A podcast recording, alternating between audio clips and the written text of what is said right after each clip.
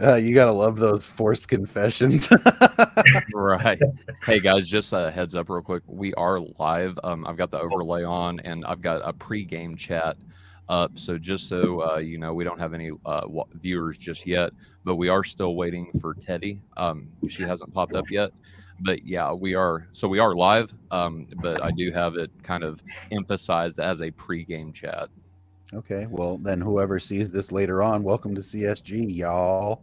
Exactly, CSG is taking over. but um, hey, where's David at? Is he in on this? Where's he at? No, David unfortunately is stuck at the DMV, man, oh, and so dirty commie.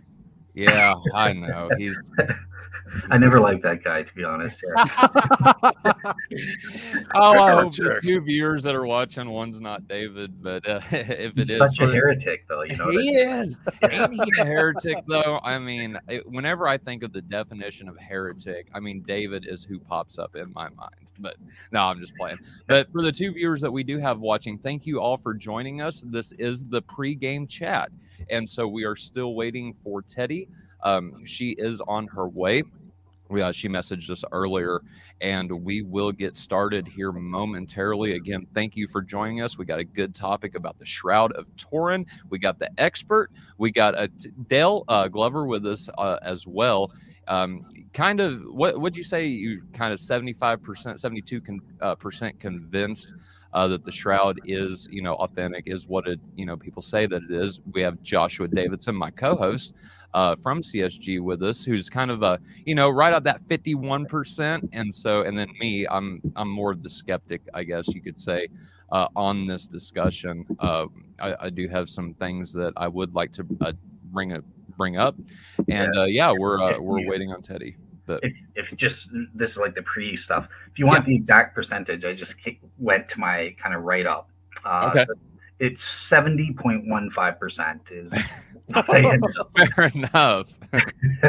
oh, what? Let me ask you this, though, George, real quick. What is the point one five? Like, is that just is that an argument by itself, or or what is, is that, that? Your bias acknowledgement? just yeah well it's it's the way I, I went through it like um i always round to two decimal places because for whatever reason decimals come up when I'm building like a cumulative case. But um, sure. Yeah, so uh, that that's just the way I am. I always round to the nearest two two decimal places of percent. But um, yeah, essentially, when I get into my methodology, there's three components to that, um, and then when I multiplied that together for that, uh, that's that's where I ended up. But yeah, yeah, I'll, I'll explain that a little, a little bit more when we get to methodology. Right on, right on. Oh, uh, Daniel Lowry has a question for you, uh, Dale, real quick. He said, Dale, are you employing Bayes? Um, so I was, I wasn't necessarily in terms of the three things. It's just straightforward multiplication um, in terms of each of these elements. Mm-hmm. Um, so I didn't really use or need to use Bayes here. Um, in terms of the Shroud of Turin, I'm, I'm trying to think. I, I only use Bayes' theorem when it's like a cumulative case, uh, trying to get a cumulative probability. Mm-hmm. Um, so once I got this number, this 70.15, and I had whatever percentage I had for the historical facts proving the resurrection, um, my vindication argument, then I plugged these into Bayes' theorem to get my total is Christianity true or false type thing. Mm, fair enough. So, since I don't know, what exactly is Bayes' theorem? Basically, so it's um, in probability calculus. It's it's a okay. mathematical formula that um, essentially allows you to kind of calculate. Okay, what is the cumulative case probability? And uh, the way I used it is okay. So uh, we have a hypothesis: is Christianity true? Mm-hmm. And when I was a non believer, I said, okay, well, let me look at various bits of positive evidences. So, okay, we might have the shroud, the evidence from the shroud. Does that prove Christianity is true? Whatever. The evidence for the resurrection, you know, the, the tr- traditional Gary Habermas uh, type argument and that sort of thing. Um, mm-hmm. And then on the other side, there's also negative evidences. So these are things that show no, Christianity is false. Uh, so things like inerrancy issues, um, moral mistakes, um, human factors, so, you know, stuff like that. Um, and then I plug, I assigned like my own subjective probabilities to each of these factors. Um, and then I plug that into Bayes' theorem, and it, it tells you, okay, overall, you know, uh, what do you come out as? So back in 2018, I plugged in all these factors, and I came out to 53.14 percent Mhm. that Christianity is true, and it was that point that, well, it's more probable than not. So I became a Christian and uh, started doing my my thing as a Christian, became an apologist. Man, that is so interesting. I'd love to have you on CSG to talk about that just in and of itself, like how Bayes' theorem kind of goes into that. Man, uh, Daniel uh, did, uh, or not more so of a question, more so of a statement. I think a Bayesian approach to the shroud would be a pretty fruitful route for future research. There's almost no discussion of epistemology in shroud studies. Yeah, uh, yeah, I definitely think it can be helpful, kind of thing. I'm a huge proponent of Bayes' theorem um, and applying it, um, and that sort of thing. I, I do, I do get into some kind of epistemology myself. Um, obviously, we'll kind of cover that at least in terms of like how do we identify um, a given event, um, such as the formation of the shrouds images. Well, how do we identify that as a sign? So I, I do get into that Okay. um, aspect. So yeah, Right on. Well, we did just hear from uh, Teddy. She is having uh, laptop issues. It isn't supporting the link. Um, so she's downloading Chrome. I think it has something to do with her internet browser. But she is downloading Chrome right now and will be joining us uh, momentarily. So, again, to our guests that are watching, thank you so much for tuning in to the Shroud of Turin with Teddy Pappas, Dale Glover. I am your host, well, your co host, Tyler Fowler, with my co host from CSG uh, Joshua Davidson. We're going to be getting into the history of the Shroud of Turin, the science behind it, skeptic claims and rebuttals, and what the present, like what's going on with the with the shroud now and what the future holds. So we, as soon as Teddy joins us, uh, we will get started here momentarily, and yeah, dive into this. Josh, how? Just I'm going to ask you this again. But let me just well, actually, let me do this. What what are your thoughts on Bayes' theorem? Um, since since that's kind of like what we're talking about right now. Um, do you have any uh, do you have any thoughts on that? Um, not not that I would be qualified to say. I mean, I I I think I vaguely understand the idea of like putting quantity to the idea of probability and things like that and making judgments based on data, but it's not like I've ever actually used it for anything or gone through any kind of calculus course to to learn it formally. So I don't really know any anything beyond what its function should be. Um, but I mean, it, it I think that it's pretty standard practice to look at something like a historical claim and then judge it based on probability and plausibility rather than saying just plainly yes or no because we don't have access to that event the Sure. same way that we have access to things that are repeatable. And so you have to judge them differently. You know what I mean? Right, right. It's kind of like a good tool from what I sound like because I've never heard of Bayes' theorem, uh, to be honest with you guys, uh, until now. But it sounds like a good tool to use to answer that question. Well, why do we believe what we believe? Would that be accurate? Or at least believe what we believe about some things. It's not Sure. like everything, you know. Um, it, I think, I think the way that it's applied, and and forgive me if I'm mistaken, but I think the way that it's applied is more so to the idea of of whether or not something is more probable than not, so that you can say, you know, with some level of confidence that you affirm it, rather than saying, I have 100% proof, like repeatable proof, that Yeah. this is because it's not an observable thing. We're not Mhm. going back to the first century and watching Jesus come back to life to imprint himself onto a shroud. It's like instead we're trying to uh, discern from what's present what we can't actually access. And so there has to be some way of judging whether or not that that's even a reasonable case or not. And there has to be some falsifiability to a claim in order to find it reliable. If you can't prove something false, you also can't prove it true. And so there has to be Mm. some measure by which you judge like this is more plausible, less plausible, more possible, less possible kind of thing. Is that am I following Dale? Yeah, uh, yeah. So yeah, you're exactly right, right? So it's it comes down to look, you comparing and contrasting hypotheses. So what's the probability that the hypothesis is true given the evidence? You all you also have to look at that fundamental aspect, that you know, the probability that it's false, kind of thing, in light of Right. various hypotheses. So, you know, uh, famously, um, Tim McGrew and Lydia McGrew um, Mhm. listeners will. Is this on Pora's web website? Yeah. Well, Yep. Okay, so so some of the listeners then they, they would know that I posted up uh, their article on the resurrection, and they use a proper Bayesian approach to proving the the resurrection from the historical evidence and that sort of thing. Uh, Richard Swinburne's used it, and that one one thing um, I should say in terms of my own use of Bayes' theorem. So just so I'm not uh, tricky and one, I, I don't uh, use the proper approach. So I don't um, use conditional probabilities and that sort of thing. I, I just kind of do a more straightforward Mhm. approach in terms of assessing. Okay, what do I think the pro- subjective probability value for this bit of evidence is? Um, and then I plug that into Bayes. So I, I just use Bayes more of I want to get that cumulative thing. Here, here are the numbers. Uh, what does it equal out in the end, kind of thing. Right on, man. Right on. And just just to remind me real quick, what did you say that the percentage was for the Shroud of Turin? For the Shroud of Turin, it uh, came out seventy 70.15. point one five percent. Right on, man. Right on. Josh, is there any anything you want to kind of bring up in, in regards to the Shroud of Turin for this little pregame chat chat while we're waiting on Teddy? Or Uh, maybe just a shout out that my favorite coverage of this so far has hands down been um, Braxton Hunter and Jonathan Pritchett from Ah. Trinity Radio uh, discussing um, a chapter from a book that was edited by uh, Mike Licona.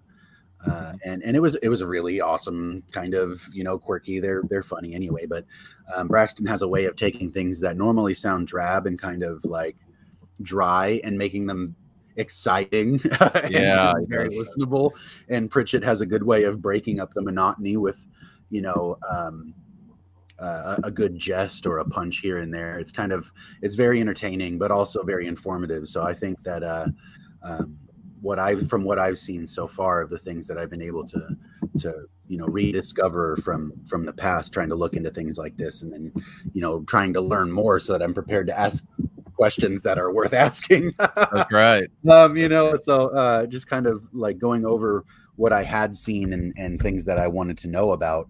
Um, that was the that was the episode that I saw that pretty much really like kept my interest the entire time, and it's part one, part two kind of thing, and it, it was really good. It was really good. Nice. Yeah, I enjoyed listening to the Shroud Wars reboot uh, with Teddy and Hugh on uh, Skeptics and Seekers.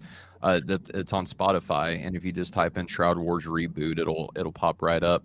Uh, but Dale, if you uh, had a resource to share with our listeners about where to go to find more information on the Shroud of Turin, what's your favorite resource? Yeah, well, so in the first place, yeah, I was, I was going to post up that show along with on my on my site, but uh, so believe it or not, I am the originator of the Shroud Wars. Uh, that happened Oh, because of me. So uh, yeah, I've, I've got several uh, Shroud Wars debates on my uh, my channel. Uh-huh. Um, I, I, on Real Seeker, my blog, Real Seeker uh, Ministries.wordpress.com, or if, in YouTube, if you just search Real Seekers and then you know search for like Shroud Wars. Um, so I, I originally did a couple Shroud Wars debates. Um, number one, can we prove the Shroud is medieval? So that was kind of where the skeptic had the burden of proof. Um, and then the second one I, I did was, can we prove that the Shroud's not medieval? And that's where I had the burden of proof to prove that it's it's not. Um, yeah, I also have an entire series of Shroud solo shows that, you know, Daniel Lowry in the audience, he's familiar with it, um, Yeah. and that sort of thing. And that's where I go into like a lot of detail laying out the case and the evidence for the shroud um, in terms of the history and my own scientific case. So yeah, I think I'm up to like part 14 now, I think. So Oh wow, yeah. The first thing I type in on YouTube whenever I just type in Shroud Wars uh, is Shroud Wars One Barrie Schwortz interview. gotcha. So that so that's mine. Yeah. So that was uh, back when I was the host of Skeptics and Seekers. That was just kind of a straightforward interview where I had like an, an atheist um, and myself kind of interview uh, Barrie Schwortz, who's one of the former shroud experts and, and It a was the friend of photographer, right? He was the official photographer. Yeah, exactly. Yeah, that was the one that they were reading a chapter that was written by him on the the one I was just mentioning with Braxton and Pritchett. Uh, they were reading that chapter from from uh, he. I believe he was the author of the chapter that they were going over uh, when they Hmm. were doing it. So that's really actually very cool that you've that you've spoken directly to that guy. Oh yeah, yeah. He's he's a friend, uh, person. Like I've talked to him a lot and stuff like that. I, I'm planning to have him back on uh, sometime in the summer if he if he's up for it and kind of thing. Uh, Cool, Oh wow. right on. so yeah. Who was it? What, what was his name again? uh, Barrie Schwortz. He, he Barry- runs. oh. uh, you know, yeah. Okay, so Barrie Schwortz, he was the guy you said, Josh, that he was the uh, the photographer. Yeah, he was the he was the official Oh, okay. photographer for the original you. research team. Um, I forget S- Spurt or something SPRT, right? Sure. ST Uh, yeah. STRP. Yeah, that's what it was. Uh, so um, yeah, he he was the the original. Uh, he was on the original team. They did the. He was doing the uh, officiated photography, and I don't think he, he's actually Jewish, right? He's not Christian. He's not a Christian. Yeah, he he was. Uh, Wow. So he runs uh, Shroud.com, which is the number one site. Um, you know, you want pro, you want Shroud skeptic stuff. He he's got everything on that that website there. But yeah, he he was um, kind of an unbeliever. Um, he was definitely like skeptical towards the Shroud, and it was basically through the science. And it took him about 17 years after STURP in 1978. Uh, but through it was through the evidence from the Shroud that he became a believer in God. Um, he's still not a Christian yet; he's Jewish, but um, you know he's op- he's he's very open to it, and he he finds the evidence very compelling, just on strict scientific grounds. Really? So does he affirms the validity of the shroud then, or Yep. He so he affirms the historical authenticity. He says that thing Okay. covered Jesus, uh, but he doesn't believe that the images are miraculous or, or that, or he, he's agnostic. Oh. Okay, because there are, so correct me if I'm wrong, but are there multiple theories on how the image actually got onto the shroud? Oh, of course. Yeah, yeah. Okay. Um, yeah, we, we we don't know yet. Uh, like we, in terms of the scientific evidence, we can't prove uh, how it was created. We we can prove how it was not created, and and that's in part what convinces Barrie and stuff like that is, is interesting and part of my case. Um, but there, you know, there are various extraordinary mechanisms of the people who advocate that this is a, a supernatural event, image formed at Jesus' resurrection. There are various proposals. Um, I myself take kind of the same approach as a guy named Mark Antonacci and Bob Rucker. I, I think some kind of particle radiation Mhm. was involved in informing the images and that. Okay, okay. So just a heads up, guys. So we're having a little bit of te- technical difficulties with Teddy. Um, she sent me a message, still trying to get it. I downloaded Chrome as it said, but it's still saying not supporting StreamYard's technology. She said she's still trying and that she's downloaded Firefox and Chrome and the link is not working for some reason. Um, I that that's I'm new to me. You're using Chrome? Yeah, it's fine. Okay. Uh, let me message her back. Uh, Josh, do you have anything else that you would uh, like to bring to the table for this pregame chat? You're muted, bud. I was going to say he fell asleep. He's bored Um, already. the- what- uh, I was going to ask uh, Dale specifically, if, if what what tradition are you like adhered to? Are you a Protestant? Are you a Catholic? Um, or what what denomination are you associated with? If you are a Protestant, Yeah, so I'm so I'm hardcore Protestant. I was, I was a Baptist for most of my life. Um, uh, that's changed recently. I'm Presbyterian. I go to a Presbyterian church now, but I don't I don't know the difference between the denominations on the front. But yeah, okay, so I'm hardcore Protestant. Yeah. okay, fair enough. And are you are you of uh, are you of the the uh, iconoclast type where you think that the second commandment violation of like making images and and and using relics for spiritual practices and things is actually a no no?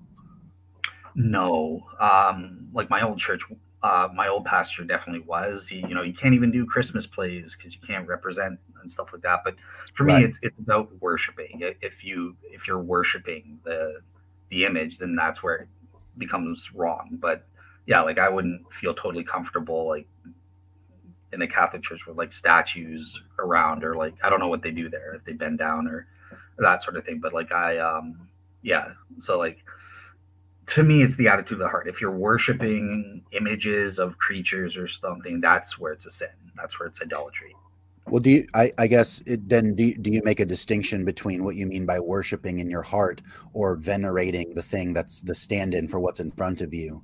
Um, you know, the way that they would have a statue of a saint is is an icon, and it's supposed to be a uh, an additional help toward praying or meditating about a specific thing or overcoming a specific thing or asking for prayer from someone who's in the presence of God or something like that. Is all all all of those things are things that you hadn't really uh, done much investigation into, or that you're like because I, I I'm I'm in a position where I've been inve- investigating a lot of things because I, you know, like you was like hardcore Protestant, right? It's like I, I've come to a place where I realize that a lot of what I understood to be those practices was largely misunderstanding or elaborate straw men. And so I'm kind of really interested on that end because of the shroud being like a, a, a lasting and still existing accessible relic of of the church for at least you know what 800 years mm-hmm.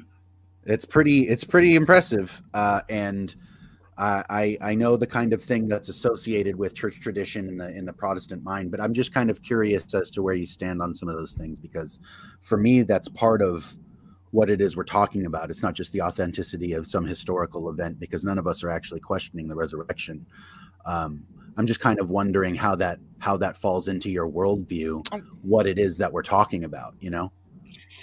Yeah. So yeah. So so in terms of like myself, so I'm I'm not I'm I'm much more open now to you know like things like ca- uh, Catholic miracles or healings and stuff like that. Whereas before I would, I would just like no assume it's got to be false.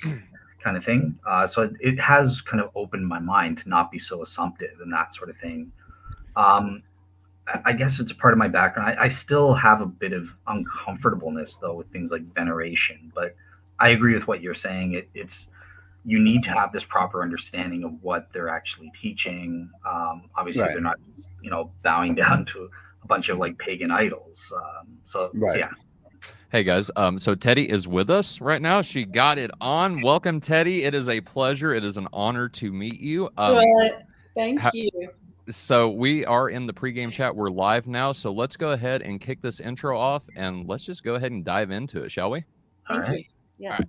I'll go ahead and mute everybody and then we'll get started.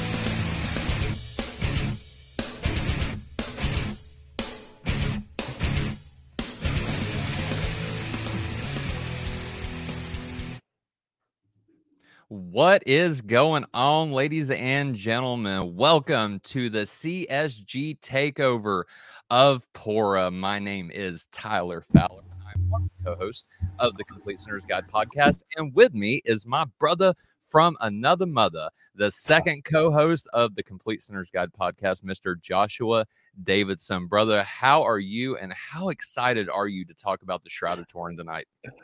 Um, I'm I'm doing much better than yesterday. I had a previous back injury that reared its head, but uh, I was able to rest for most of the day yesterday, and uh, thank thank the Lord I got some decent sleep last night because of a a, a muscle relaxer. I don't ever take medications, and so it really sure. like it it smacked me like a train, man. I can still feel it, but uh, I'm I'm definitely a lot better this morning, and I'm just I'm I'm thankful and I'm I, I am I am excited to talk about something that honestly for me has not been an emphasis mm-hmm. uh, in any of my studies, and so this is new. This is kind of an untrodden path for me this morning uh, in a lot of ways, and uh, God seems to supply us with the opportunity to talk to people who really know what they're talking about more often than not, right. and I'm I'm very excited and uh, and, and thankful for that. Um, uh, it's nice to meet you, Teddy. I've never actually gotten to have a conversation with you or or anything like that before, so um, I'm just excited to meet you and Dale and and and have have an opportunity to be a voice in the in the room. You know, this is uh,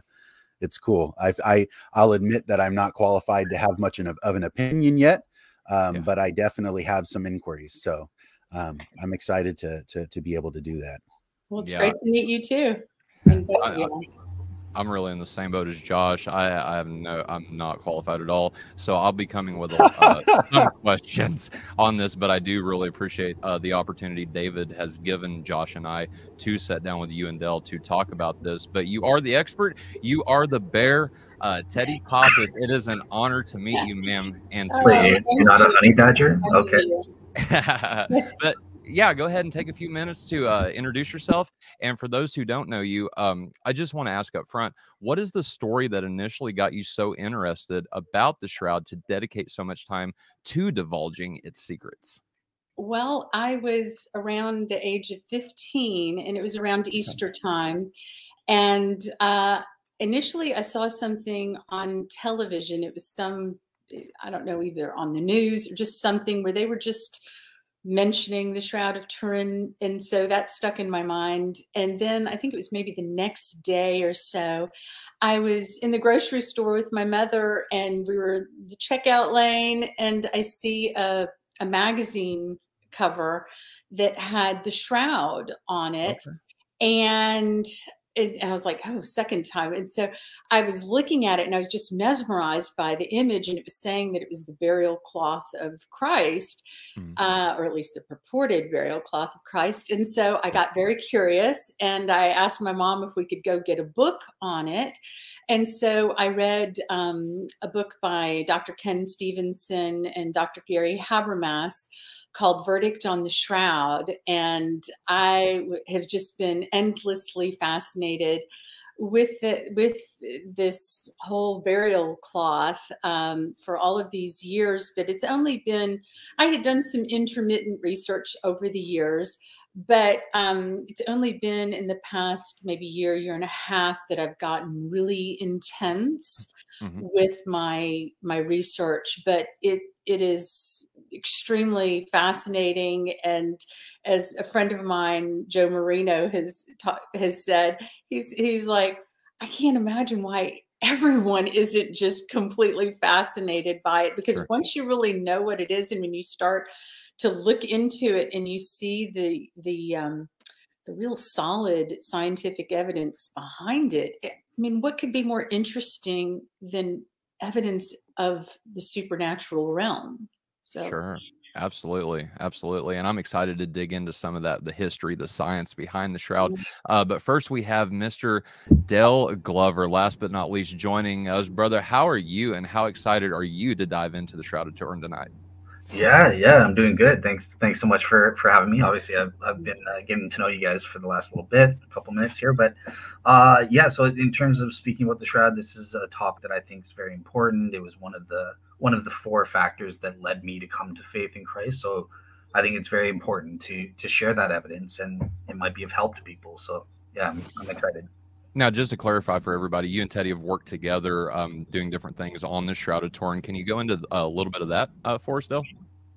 Uh, sure. So um, you, we were kind of speaking about um, Teddy's debate with Hugh and the Shroud Wars yeah. thing. So this is where I met when I was the Christian host of Skeptics and Seeker, co-host of, of Skeptics and Seekers. I initiated the, this thing what I called Shroud Wars, and um, I did some debates and some solo shows. And Teddy kind of heard my debate with the, the skeptic Alan there, and she loved it and said, "Oh, this is great." Um, so she kind of became a loyal follower um, on our skeptics and seekers, and obviously we, I learned about uh, her story and how she came into contact with the shroud and that sort of stuff, and. We've been kind of working together on that. Um, although Teddy has definitely surpassed me now; she's an actual expert, kind of working on the, the research and stuff with the with with people. So yeah, you know what, too, Dale. Don't sell yourself I tried. So can I ask? Forgive my ignorance. Can I ask? Have either of you actually been in the tangible presence of this thing and like been involved in seeing and or you know interacting with the the object itself? I have not. Um, and I can't wait till it goes on exhibit the next time because come hell or high water, I'm going to be there. Eddie is going. yeah, I don't blame you. I mean, it is pretty cool, and if it's your life to work, you do want to be in on. You know, you don't. You want to be in on, on, because that's that's for me. You know, I, am a musician, so if I had the opportunity to meet my favorite musicians mm-hmm. and they were around, like you said, hell or high water, bro, I'm you know, I'm I'm going to be try to try to be in on that for sure. Because the thing is, is that you can't just go see the shroud. It's for a long, for the longest time, it was rarely on exhibit, and uh, the past couple of decades, it's been on exhibit more. There is talk. Now, I don't know if the whole pandemic might mess things up, but there has been talk that um, I think in maybe 2025, I think somebody had told me that Pope John Paul, there was some sort of an Pope John Paul II had wanted it displayed on a certain important anniversary, which I'm not sure what that anniversary was for. But so I would assume that they might want to honor that if you know if it can be done, uh, given the whole pandemic situation. Right on. Maybe you know maybe in about three years. Right on, right on. So let's jump into this, shall we? So we see in church history the different images that pop up from time to time. For example, the image of Edessa, Veronica's veil, the Manoppello image, right? What exactly, first of all, for those who don't know, for those who haven't heard of it, what exactly is the Shroud of Turin and where what's the story behind it? And also one more, is there any connection between the Shroud of Turin and uh, the image of Edessa or Veronica's veil or anything like that? I um, that's one of the things that I have been researching, and I am convinced that the Shroud of Turin is also the image of Edessa. There's okay. actually very compelling evidence when the image of Edessa was brought to Constantinople in 944 AD. Uh, that same day, uh, there was a um, a speech given called the Narratio, and um, and also the emperor and his uh, sons and son-in-law saw the, the, the cloth, and they speak of seeing the um, the whole image, the whole body, and they speak, oh, wow. they speak of seeing the eyes.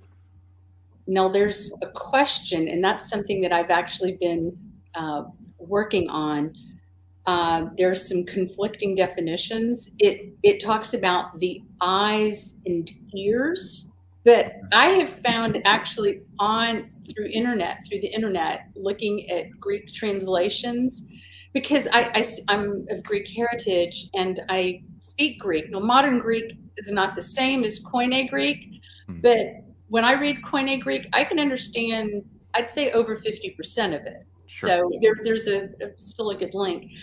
Yeah. Well, so I was looking at where it said the eyes and ears and looking at the Greek. Um, and for for ears, for ota, which is the word for ears, I kept having this nagging suspicion that it could mean everything. So if so if emperor if the soon to be emperor Constantine Porphyrogenitus saw the eyes and everything, well, that's indicating everything on the cloth. So um, I I asked my mom, who's a native Greek, and uh, she's like, "No, no, you're confusing it with some other word." And I said, "No, but I just have this nagging suspicion in the back of my head that it can mean, you know, maybe it's some archaic term that can mean everything." And so I get on um, on Google and I start looking at different translations. And I kept seeing when I just put in the word ota where it just said ears. Now, I had also seen in an article, in a, a shroud paper by um, Professor Dan Scavone, who's a shroud expert, yeah. and he had, in the text of the paper, he had written ota spelled with, it was uh, an omega, I believe. Okay. But in a footnote where he also referenced the Greek text, it was spelled with an omicron. So at first I was thinking, oh, this is just a typographical error. But mm-hmm. then I was like, well, maybe it's not. Right. So um, as a lawyer, you know, I'm always hunting down loose, you know, trying to tie up loose strings and I'm chasing, going down rabbit trails because that's a lot of times where you find the great stuff. Right. So, um, so I was wondering if, you know, with the spelling, because in in the Greek alphabet, you have sorry, it's my dog. You have two different um, letters for O, Omicron and Omega. So I was wondering if the meaning could possibly change if it was an Omicron. Well, I kept when I was looking online, the translations were not showing anything for Omicron, but for Ota, it's with an Omega, Mm. it was showing ears. But then I came across this thing where you can do translations where you can type in whole sentences. So I type in the whole sentence in Greek with an Omicron, and lo and behold, it said the eyes and everything. Everything. I was like, holy mackerel. Wow. Like, and I mean, I was just stunned. So Sure. then I was like, "Ah, is this a fluke? You know, I'm a lawyer. I'm skeptical about that. Um, so I find another type of online translator thing where I could put in the whole sentence, and then I got, and then okay. I got a definition of the eyes and all. Hold on, one. Let me see if I can get it quiet down. yeah. All right. Uh, how do I pause? We'll just press mute, I think. Okay. Here I can mute you. There All right. go. Well, well uh, Yeah, go ahead. Guessing her dog. Uh, so- Yeah. Yeah, I think the first thing to start with, you you asked what is the shroud. So let let's start with that first. Sure. So basically, it's it's a purported burial cloth of, of Jesus Christ. It has images on it that correspond to the treatment that Jesus got in the Gospels. Uh, you know, it's a, a naked uh, guy. It looks he's got w- various wounds and blood stains on him. It looks like he's been scourged uh, and crucified. He's got wounds in his wrists and on his on his uh, ankle feet. Um, so yeah, that's what it is. It, it's basically purported to be Jesus's burial shroud.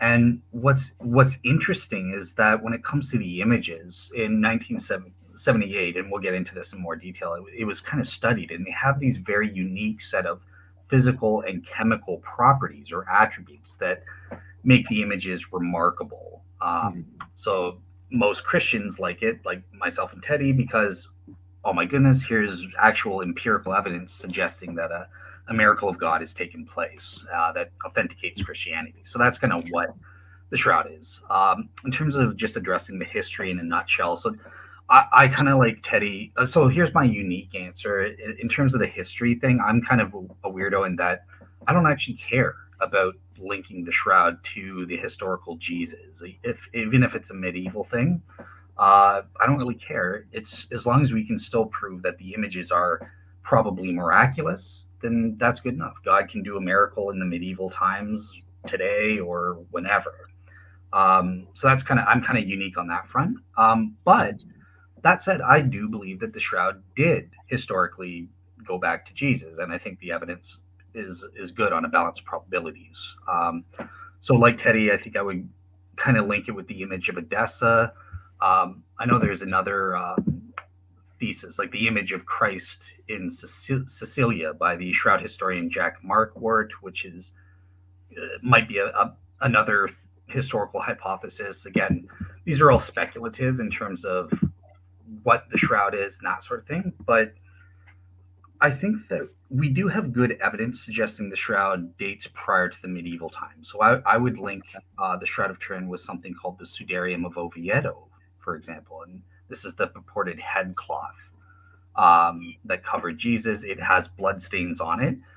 And forensically, um, some of the blood stains seem to correspond to some of the blood stains and body fluids seen on the Shroud of Turin. And in this way, we can link the two and we know for a fact that the, the Sudarium has a much older provenance uh, than you know the medieval times or something. So, in a nutshell, that's kind of my my take. Uh, is that I believe that we can um, argue that the shroud probably covered Jesus, uh, but even if we can't, even if it's medieval, who cares? We can still prove it's a miracle. Right on, right on. And look at that. The host with the most. Heretic himself. And the heretic himself. Welcome from back from the DMV, brother. David, you stuck? Huh. Uh-oh. I think David I think David. I- might I'm sorry, I didn't mean to say you were a heretic. I didn't mean it. Whenever you said he was a heretic, his brain just exploded. Uh, like Teddy, can't uh, uh, yeah, it does seem like that. Uh, Teddy, um, did you want to finish your thought? Oh yes. Um, so uh, so I then checked another online translator where I can put in a whole sentence or paragraph, whatever. But I typed in the sentence, and this time it said for that tail end important part of that sentence, it said the eyes and everything. And so I'm like, so the O for some reason when I would type it with an, an omega, it would say ears. But I'm like, why is it saying everything or all, Yeah. meaning the same thing? With that, now the importance of that is because on the very second day of the image of Edessa's being in Constantinople, uh, Gregory Referendarius gave his famous sermon and he spoke about the image of Edessa and he had seen it. So we have a firsthand account from his sermon. No, this is a copy of his sermon, not the original, because you know these manuscripts don't survive that long, so it's copies of copies. But um, in it, he describes the side wound, seeing the blood in the side wound. Now, what's relevant about that? Why is that huge? Because there is a big debate as to whether the image of Edessa, uh, which is also sometimes known as the Mandylion, whether that is just like a square piece of cloth that is just the face of Christ, or whether it's the whole body.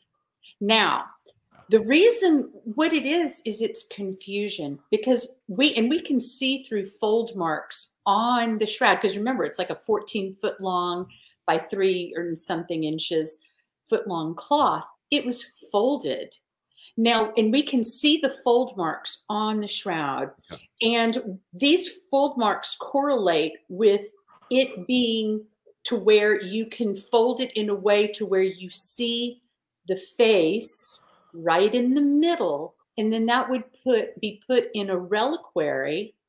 And so when they held up this reliquary with the folded cloth on the inside what do people see? They see a square piece of cloth with the face on it and so then the tradition came about this thing was just the square but no they're not seeing everything behind it but again we have the second day after the image of edessa where Gregory Referendarius, you can't see a side wound in a cloth that's just the face. And there, there's a ton of evidence. Um, and it, it's an area that's not really looked into uh, very much. But uh, so that's one of the reasons why I've, I've been fascinated because as criminal Yeah. defense, the provenance, the chain of evidence is important. But just like Dale said, it's not the end all be all because let's take with a criminal case let's say a murder happened and then um, the police a year later find the the gun that was used to murder somebody uh, in a river. Well you know what? You don't have to have in order to convict somebody uh, a chain of evidence saying okay from the murder from the time of the murder that the gun was used uh, every single little detail that the murderer did with the gun to show how exactly it got into the river. If you can show that what's in the river by whatever evidence is the thing that caused the death of the person, you know that's all you really need. So even though there are some gaps in the history of the shroud, I say, so what? And so long as we can see that what is described uh, that we know in the gospels we've we've got this these cloths and we we see with the shroud and the sudarium and we see consistency and we keep hearing about this image because see that's the thing there's this talk all through history of this cloth that is not made by human hands Mm.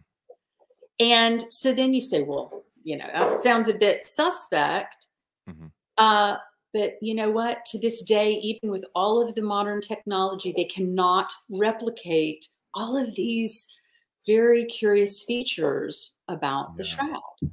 So that is awesome because I It in doing the research on you know on this topic with with the Odessa you know uh, Mhm. cloth with it being just the face right that that we see a, a lot it's interesting that you bring up that there's actual fold marks that would just display Mm-hmm. the face and that would be a, I think an excellent rebuttal for that. Yeah go ahead. Yeah, I was, I was just, if I can just jump in, one thing about, so Dr. John Jackson has proven scientifically these, um, these fold marks. And one thing that's interesting about the fold marks is it, this is also suggestive perhaps of the dates because um, there was a study, just, uh, back in uh, 2002, um, a couple of shroud researchers, Aldo uh, Guerreschi and um, Michelle Sal- Salcito, sorry, I'm horrible with names, but they actually presented a paper whereby they can tell there's there's water stains on the shroud. Mhm. and they can tell that okay based on these water stains it would have had to have been folded into a certain configuration at one point uh, where it could have precisely fit into an ancient jar a jar that wouldn't have been around in medieval period so you know that's perhaps suggestive of an earlier provenance based on these fold patterns. Wow. Josh you got anything you want to got anything you want to ask or add? Um, I mean, it's it's kind of got my wheels turning in terms of um, you know, like you said, the idea of linking evidence to the original event rather than trying to find every link between now and the event, finding those things that that are relevant enough to say, yeah, yeah, it's the gun. This was the gun that killed them.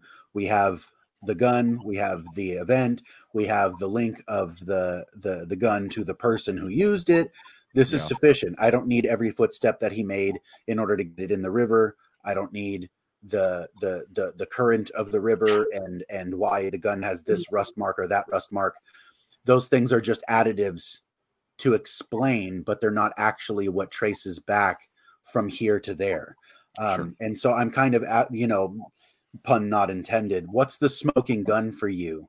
Mhm. on the the shroud itself which is it a particular style of marking is it the fact that you can verify this man was scourged and crucified uh was it the is it is it kind of an accumulation of several things I because um it, it you sound very convinced um and you're you're explaining it in a way that's very lawyer-esque right uh, and so i'm kind of for you what is that smoking gun what is the thing what is it that you pulled out of the river that you're like ah It is um, well in in law. A lot of times people think that the best evidence is direct evidence or eyewitness testimony, and actually that's not true.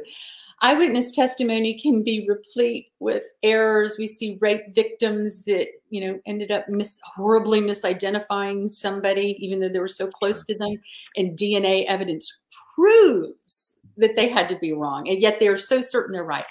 Um, sometimes the strongest cases can be made circumstantially, where it and and as we describe what circumstantial evidence is in order to prove a case beyond a reasonable doubt, it is where you draw all of this different evidence, but it has to weave a web that is so tight where there's no reasonable doubt. So a little bit here, a little bit there. So with the shroud, I don't know that it, it to me, it is just like we say in the law, it's the body of evidence. It's putting everything together. And one of the things, um, the most wonderful piece of advice that I'd ever uh, heard said concerning the shroud, uh, and it was Dr. Alan Adler, who was the the blood expert. Um, he was part of the STURP team. Um, he said, you know, a lot of times, and he was specifically talking about blood, but actually, what he said is perfectly applicable to the shroud in general. You cannot, with every, okay, so we've got a mountain of evidence uh, supporting the shroud's authenticity. You cannot, no, I mean, nothing will be 100%. That's just not how anything in the world works. The only thing that we can know 100% is like what Rene Descartes said I think, therefore I am conscious. Right. right. There's no 100%. And, and, people are chasing a dream if they think you can get that. So we're, you know, we're looking at probabilities and then compelling probabilities. So, right. um, so the thing is, is that when you see a mountain of evidence, sure, you're always going to be able to poke some sort of little hole in anything. So it doesn't count when you have a mountain of evidence and you poke a little hole here and a little hole there and a little hole there.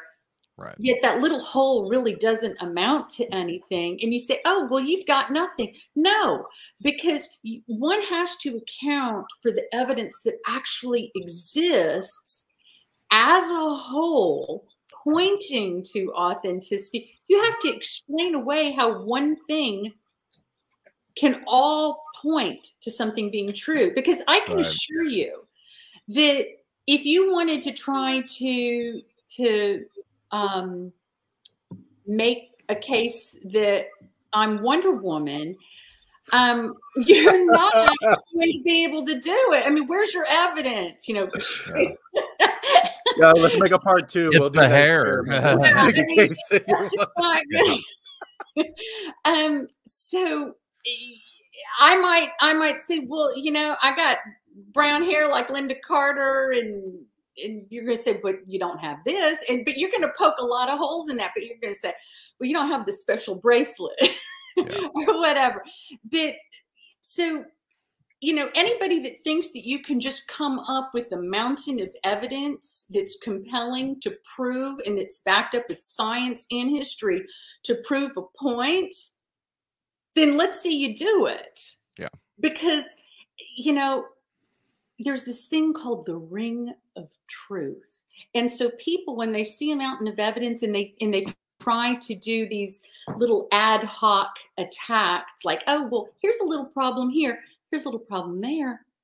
No, you've got to explain away all of these things pointing in one direction in order and if you want to try to disprove something. Right. Right. And and more so than none, the, right. the people that are po- poking those little holes in there already are coming with the presupposition of a skeptic anyway. Yeah. And, and, and you know, and it's okay to be skeptical. And sure. I um, I'm I'm fine. I'm, I'm I'm a skeptic myself. You know, when I hear things, um, that's why I wanted to read a book on the shroud, even at age 15. I wasn't just going to accept it whole cloth.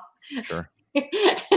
um, I, I, wanted to learn about it. But when you hear, and, and these aren't just you know nobodies who were working on this. We had um, there were scientists, chemists from Los Alamos National Laboratory where they make the nuclear bombs for the government. I mean, yeah. and Lasandia or Sandia Laboratories. I mean, we're talking top-notch people and a blood expert that was a, uh, a professor, uh, Dr. Alan Adler. I mean, you know, we're not talking about uh, Joe Blow next door yeah. that was trying to do an experiment and is making unsubstantiated claims. So uh, it's it's it's very compelling, but it's not just one thing. You have to have that whole body of evidence because you can prove all of the chemistry and the science but if you don't have identity then what do you have then it, it could be just some curious phenomena of some crucifixion victim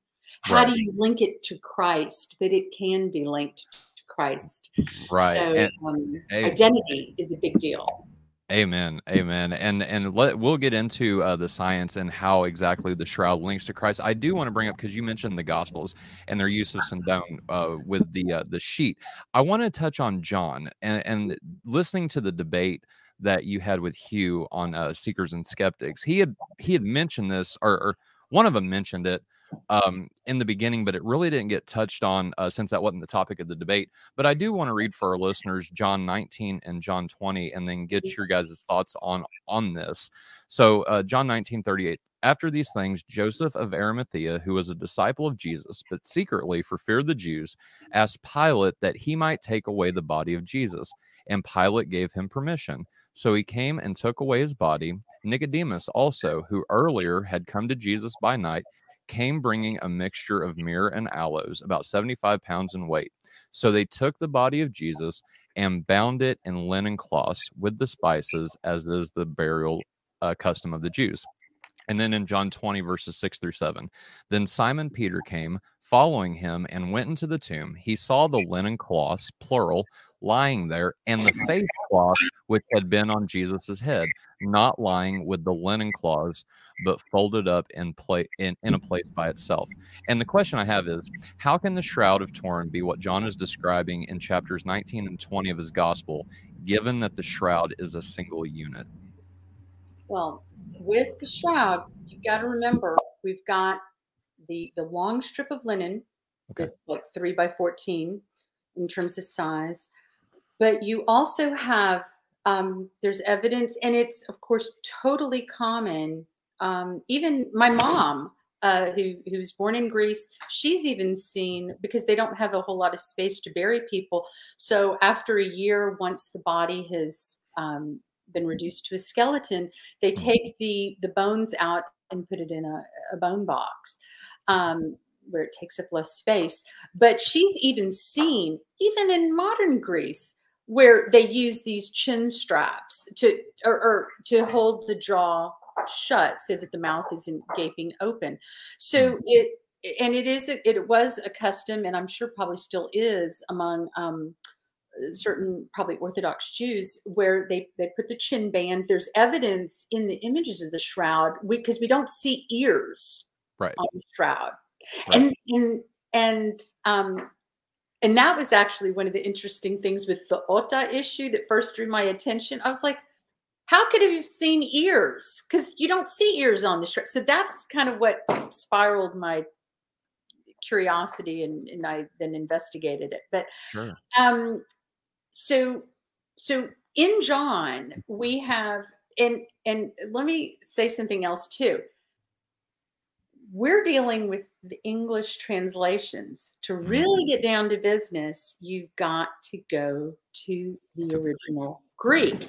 Right. now in john what in john 19 what is it 40 Mhm. the original greek the word that they use because in in some translations some english translations they say that he took jesus's body and wrapped it with aromatic spices. Now some people don't use wrap some people use tied and my knowledge of greek was saying wait a minute the word evisan is never tied it's Mm. the other word that the synoptic gospels use enthylixon and, and we use that word even now like if you're wrapping a christmas present you're going you know not delixis uh you know the the present.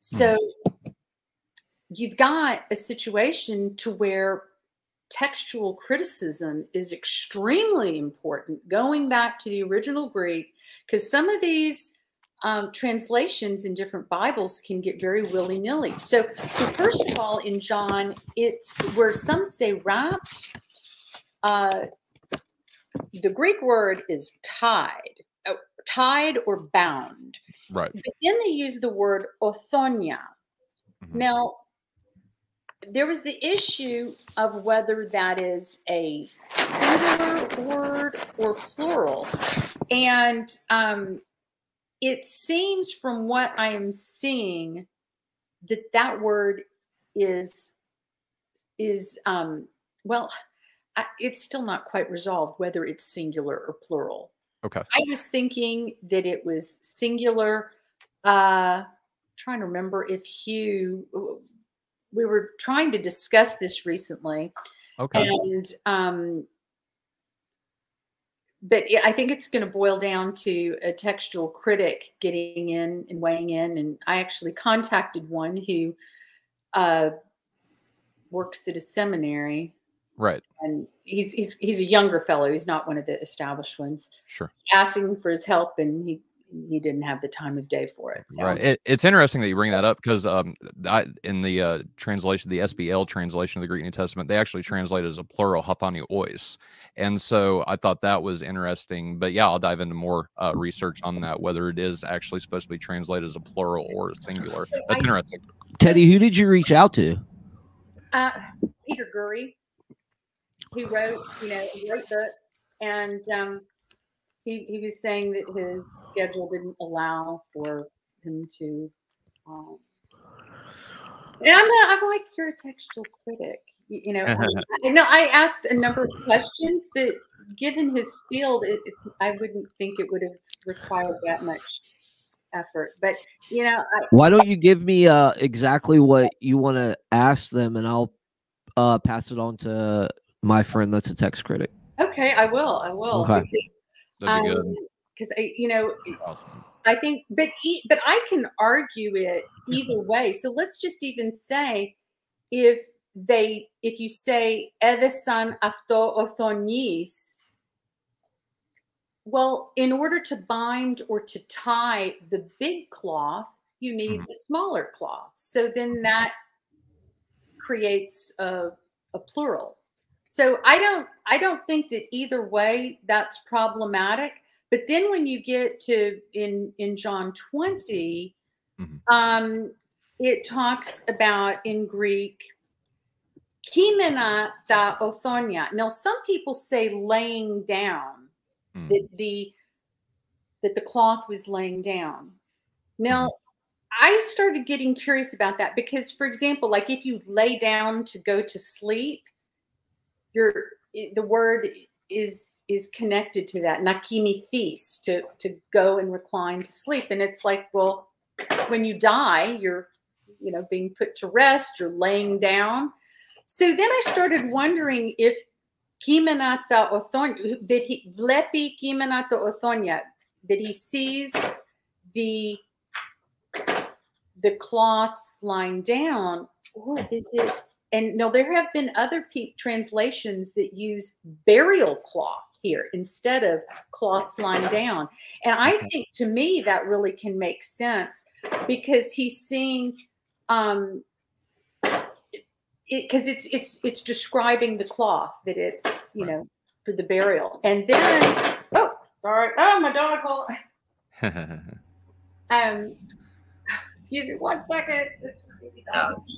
all right. Um, Oh, she's still. Pick it, pick back up, Dale. so- I can pick it back up from here for a second. You want to pick? Okay, yeah. Uh, yeah. So, so obviously, te- yeah. I saw Teddy's uh, post on the SSG uh, kind of thing. Um, one thing. Um, so there are there's this issue of multiple cloths, and I guess to kind of simplify it, uh, Teddy, you're probably aware of Dr. John Jackson finding that strip on Mhm. the cloth. It's been ripped. It was a stripped, and they say it was used to bind the body. So this was one of the four minimal cloths that would have been used. Uh, and then it was put back, sewn back onto the shroud itself. So if I'm able to share my screen, I can show like a video image of it for like a couple minutes or something. I don't, I don't know if that'll be helpful, but um, yeah, let me see if. Oh, share screen. Should just say share. Yeah, it, it's pretty easy. Mhm. Uh. Okay, so you, you have to just share everything, I guess. Yeah, and then you can upload to the specific screen there. I'll add it to the stream. Is that, There you is go. that, uh, yeah, you got it. Yep. okay, so yeah, we'll just play it for like a couple minutes. You can see how it is the Gospel of John. He mentions the face cloth, but he also mentions burial cloths in the plural. That must include the shroud that wrapped the corpse. But the plural indicates that there was yet another cloth, and that has puzzled New Testament scholars. Well, Jackson believes he has identified the other cloth in the shroud itself in a strip of cloth sewn along one side.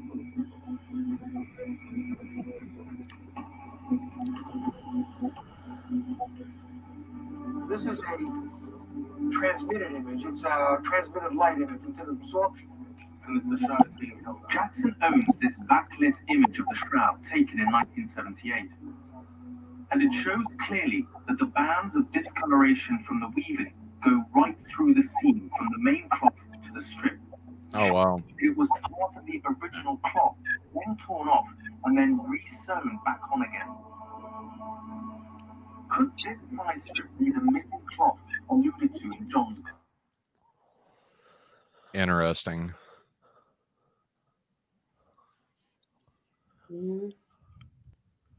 Dale, do you have any follow up on that or? Dale? Here's the side strip on the shroud dress. So I guess I guess you guys get get. Uh, can you guys still hear me or? Yeah. we can hear yeah. Oh, okay. Uh, yeah. So hopefully you guys saw that. Was that did, was that helpful? Like that? I think that's uh, excellent evidence that kind of addresses this issue that you guys are raising. No, absolutely. I think it's yeah that ad- addressed my concerns. Josh, um, did you have anything that you wanted to add? I mean, I had never seen the detail of the fact that there was a strip sewn along the entire side of the thing. Right. Um, I think that's probably, um, for me, that would be something along the lines of a, a, a smoking gun, right? Like I, I, I think that the idea that there was multiple pieces of cloth recorded in the gospel, and yet we don't have multiple pieces of cloth in front of us. It's like, well, technically, that's because they've been mended. Um, I think that's pretty compelling. Um, Yeah. I had never seen that before uh, or noticed it necessarily. Um, but I think that that's actually something that's really worth knowing as an addition um, to what it is you guys are describing and saying that, okay, well, you know, there's a biblical, um, I don't know about objection, but maybe a question about multiple versus singular. And it's like, like you said, if there's a large cloth and it needs to be wrapped and it's wrapped tightly, and then you have the the necessity of the jaw not falling, the mandible not falling from the skull, it's like, how do you keep that? It's like a secondary wrap around the head. And And likely the the hands too being bound. Right, right, exactly. And- And, and including the way that all of the preparation that, that there was actually part of the video where there was the the folding preparation uh, thing going on. I thought that was also really uh, interesting to watch.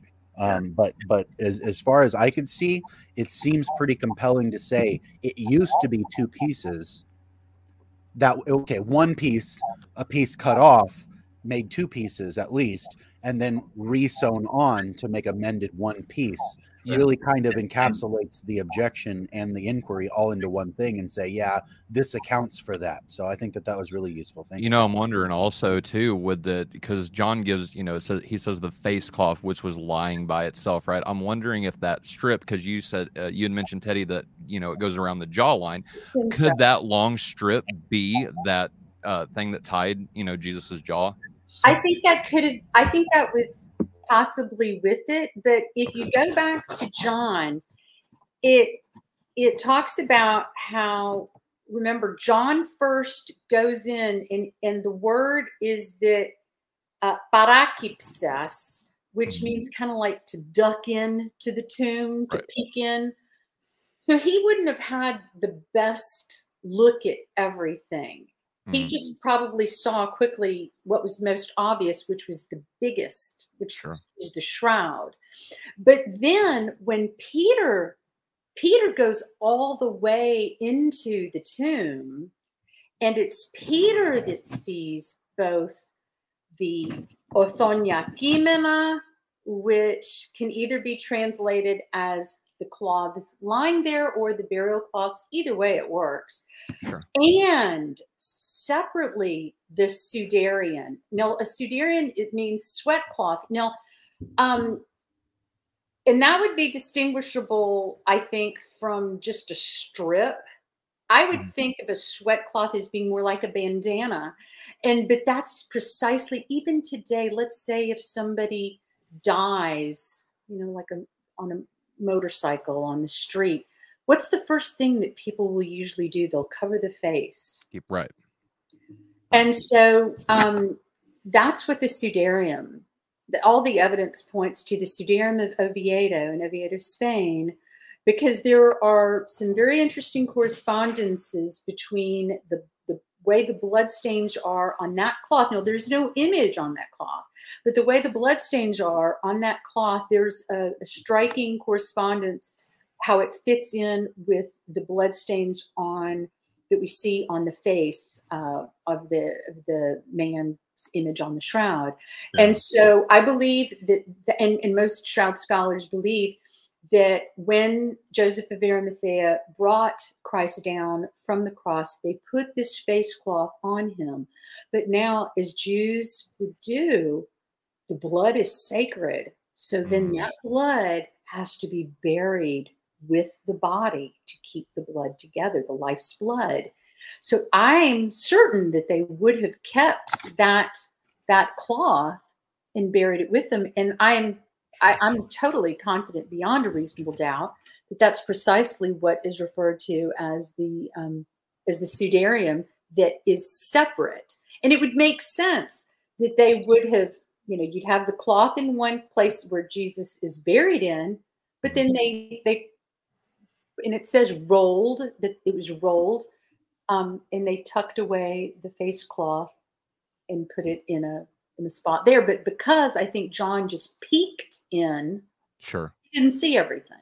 Sure. So I don't find so some people um, try to see John as being very different. No, and I know something else that a lot of people don't notice, and that is that in Luke, in uh, in Luke twenty four twelve, again it talks about. See, everybody thinks that, or most people, that it's only John that mentions Othonia, the word Othonia in the Greek.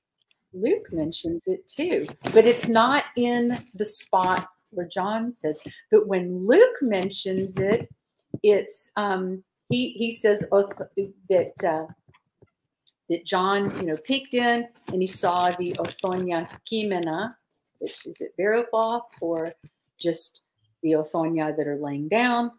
But but he uses it too so it's not like john is just some outlier. And and john may have just been a little bit different in the description in that um, earlier when he talks about them wrapping the body he may have just been more descriptive and added more details that it's strips meaning to account for the strips that are binding the larger cloth.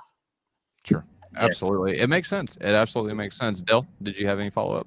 Uh, yeah, so I, I just wanted to like cl- clarify something that so like, Yeah. like Teddy was mentioning the Sudarium. So there there's not just two cloths. There there's the shroud, the the strip. Uh, there could be the chin strap that was separate, and there's also that Sudarium. So there's at least three or four. Uh, Gary Habermas thinks that there's four kind of thing. The chin sh- strap is separate from uh, the other strap kind of thing. So Okay. Just wanted to clarify that for for people. Absolutely, absolutely. All right, Josh. Um, before we get into the science, I know Dale had um, you wanted to talk about the methodology of the science behind the shroud. Um, did you have anything before we transition, or David? Um, I was gonna, I was gonna just for clarity ask. You said that the uh, the the piece that was referenced specifically as a facial cloth is something that you think was used temporarily in the transport of the body and was buried with the body, but not part of the wrapping burial of the body. Am I still following? Okay. Oh, you're oh, you're muted. Teddy. Teddy, you're muted. There you go. Is that for Uh, dale or for me i didn't i Uh, didn't uh, well, it, it was. I guess it was for you because you had mentioned specifically that this was a separate piece, and that you had you you had had had considered it to be something that was probably used uh, ceremonially as the covering of the face from when they took him down from the cross and transported his body from that location into the actual gravesite. And then from there, they would wrap the body in a more formal cloth, and that other cloth would then be removed, but set off to the side and buried with him because as in Deuteronomy, the life is in the blood and so spe- and Mhm. so forth. So having having the blood be in the burial place makes sense to me.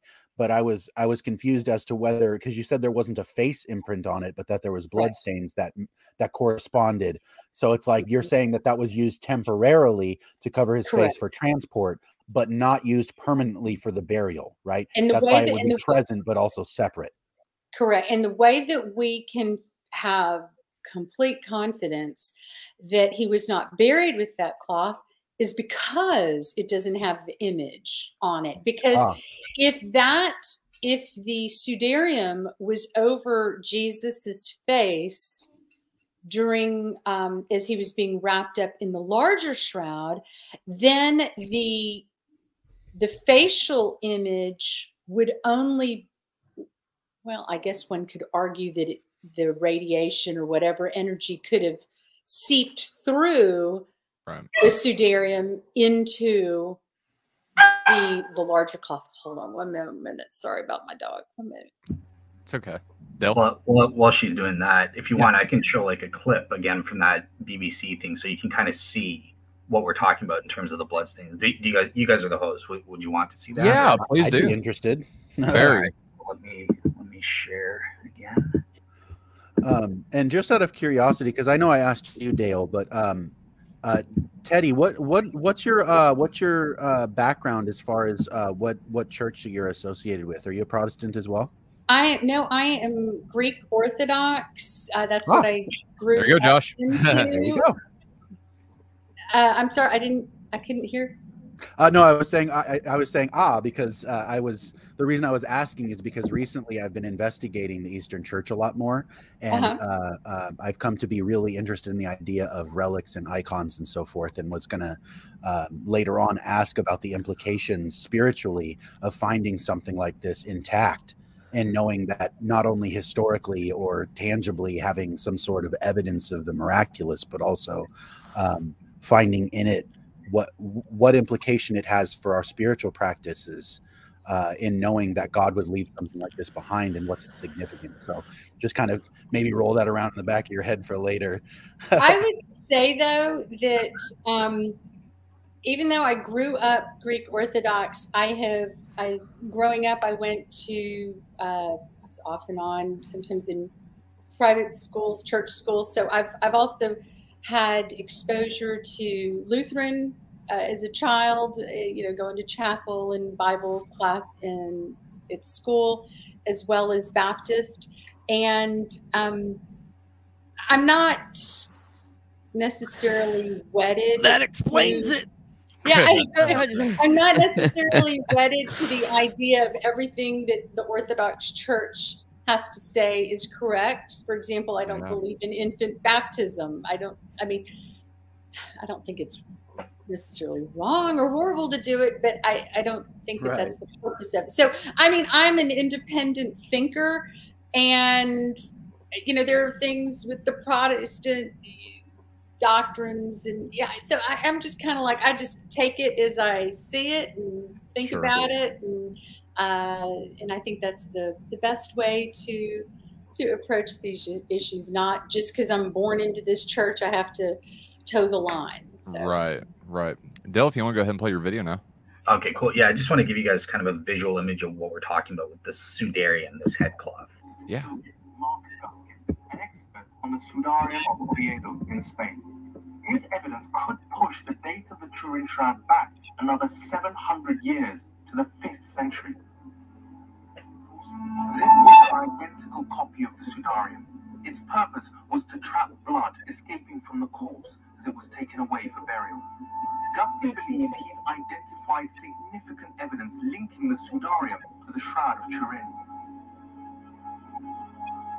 Guscin already knew that the shroud has real blood. It belongs to the rare group AB. There are also traces of blood shed in life and blood shed in death. And finally, there are the unmistakable traces of blood from a crown of thorns on the front of the head and the back. Guscin believes all three blood features can be found on the Sudarium. The first is the blood group, okay, which is a relatively rare blood group on the planet. It's the uh, blood group AB, okay, and it's the same blood group of human blood on both cloths. Then there's also the differentiation between life blood, in other words, blood shed in life, and post-mortem blood, which can be clearly differentiated. And again, that coincides on both cloths. And that brings us to, for me, uh, clinches the whole matter of the cloths being used on the same body. Now, this was bloodshed in life, okay, while the, while the man in question was still alive. Now, this blood comes from wounds that were made by some kind of sharp object piercing the skin in this area of, of the of the nape of the neck. Okay, perfectly compatible with what has been called since then crown of thorns. Okay, now if we look at this, we have exactly the same stains yeah. in the same area on the Shroud of Turin. Now, the actual shape of the stains, if you do an overlay of, of the two, well, the actual shape, you know, the way the blood flowed coincides on both cloths. So what you're saying is not only the blood types that are the same, the actual patterns of, of, of the blood on both cloths are, can be matched. That's right. That's exactly so. Awesome. So, so yeah, I just I think that gives you guys an idea of what what is the claim from from some pro shroud experts like Mark Mark Guscin here and stuff. So Right on, man. Thank you so much for that, Dell. So go ahead, uh, if you guys want to, let's go ahead and transition into the science of this, Dell. I know you said you wanted to talk about the methodology of it, so take it away, brother. Yeah, so so not so much the methodology of, of the science because the, okay. the STURP scientists followed the scientific method proper type thing, but sure. method of okay, well, what do we do with the science, right? So the so the science establishes we've got certain features, um, you know, physical and chemical features or properties of the images on the shroud in terms of the body images and the bloodstain images. But mm-hmm. so what? How do we get a miracle out of that? Um, so in the first place, I, have invented an approach, kind of like Gary Habermas invented his minimal facts approach. I have what I call the minimal relevant features approach. Um, so I take, I only use physical or chemical properties that have been strongly scientifically proven beyond reasonable doubt. Both skeptic and pro shroud people all accept it. Um, and it also shares scholarly consensus. Again, uh, you know, I'm I'm friend both Teddy and I are well, I'm I'm friends with uh, Hugh Farey, uh, the most famous shroud skeptic in my opinion, kind of thing, and he would agree with all these facts. But then we say, so what? How do we interpret that? How do we say that it's a miracle? And philosophers have uh, various ways. So number one, you've got to prove the event happens. Number two, you've got to prove that event is somehow improbable or extraordinary relative to natural law in some way. Um, and then thirdly, you've got to show it takes place, at, as Mike Licona would say, a context charged with religious significance. Um, so my my sort of approach in studying the shroud, in terms of the other two criteria, so with the first criteria, proving the events, I, I explained I only use these minimal relevant features how do I prove that the shroud is extraordinary? And just in a nutshell, I think that there are th- three different types of arguments. So, number one, you can argue mechanistically, you know, showing that naturalistic mechanisms are improbable to explain uh, the bloodstains and separately the body images. You can separate those out as two separate arguments.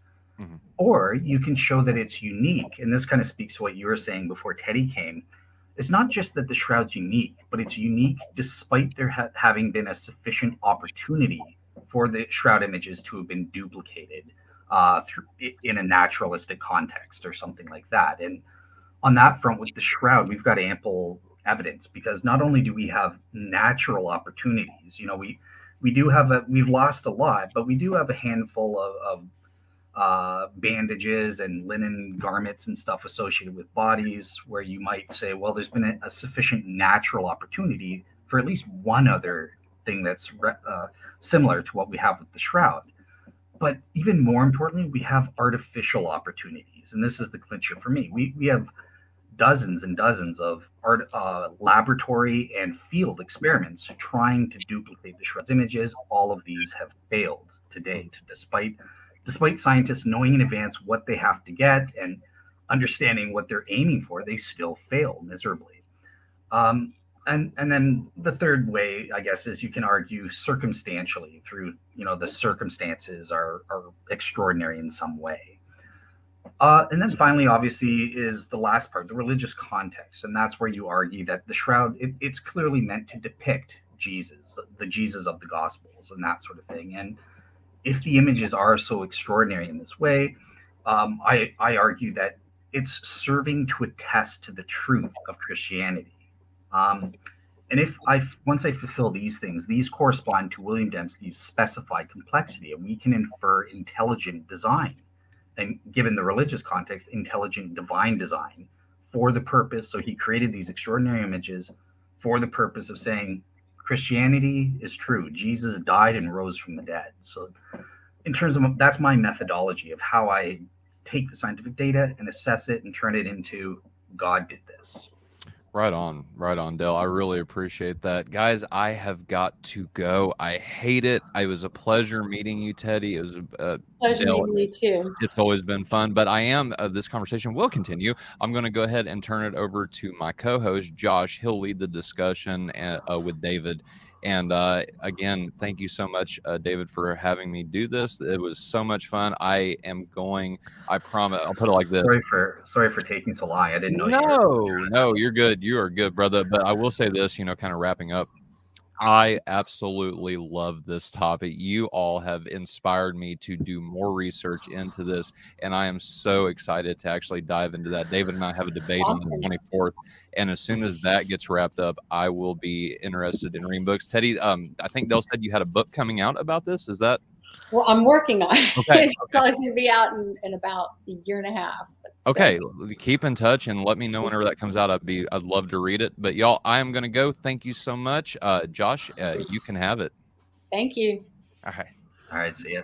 Well, See ya. thanks for hanging out, Tyler. And uh, this is yeah, this has definitely been a. As you see, cool- Tyler's easily amused, right? yeah, no, this has definitely been a cool uh, uh, topic um, change up for me because you know, like I said, my my my main focus of study is not usually on you know um, certain things like like the the, the shroud or um, necessarily any of the, the the the historical background stuff of of you know tangible objects that trace back to something like and it's really interesting too because as a christian you kind of we all have this this draw into seeing Christ as the person of God. Um, but this really draws out for me, um, in some sense, tan- more tangibly a connection to his humanity Mhm. um, in a way that's really like for me. It feels it feels more significant to think about this as a drawing back to him being fully man than it is thinking about it as like verification for a historical claim or uh, something that tangibly expresses the reality of miracles. I've I've seen miracles in my own life enough that I I don't doubt that. Um, but I I can I can say that the the the real the real importance and implication for me drawing from what you guys have said so far is that this really hammers home to me that Jesus's incarnation is um, is not only true in the most ultimate sense it's also fact in the most base sense. That it, it's it's something where um, it's almost impossible to, to to think about the religious implications and the the historical implications in the same sentence for me because it's like there's such a dissonance there to think about you know god as history necessarily. God is involved in history but now god is the centerpiece of history um, and i think that that for me that that's the most important part of what you guys are talking about Mhm. uh, is if all of this is is is true um, then then what it says to me is is beyond the miracle that Jesus is in fact the man. You know what I mean? Um, I, I, I'm I'm curious as to to to where you guys um, place this in terms of your like. Does this impact the way that you um, the way that you look at history at large? Is this something that impacts the way that you guys think about um, church tradition and things like that? Is this something that kind of draws you into that circle further, or is this something that's purely like the the scientific and historical significance of the thing? Do you you, you understand what I'm asking? with with me it's um it's not quite any of those things what it is is um and it's something that i encourage i, I want more people uh, in the world to learn about the shroud because it is one thing I, I didn't need the shroud to be a christian and to believe in god i believed in i've always Right. believed in god Right. um, I believed in God at the time I learned about the shroud. But when you take something just on faith and on the arguments that even the best apologists make, you can't, in my assessment, in terms of evidence, you can't quite get it to proof beyond a reasonable doubt. You can get it to compelling enough proof to where, kind of like with Pascal's wager, uh, yeah, you know, and, and even beyond that, but you can't quite get it to proof beyond a reasonable doubt like what you would do in a in a criminal trial. But the shroud So evidence sorry. brings it. I am telling you, it brings it to that. It brings evidence of the supernatural to where, and I tell you this, and I stake my credibility on this, it becomes unreasonable to not believe that God in a supernatural realm exists. And that, that's so powerful.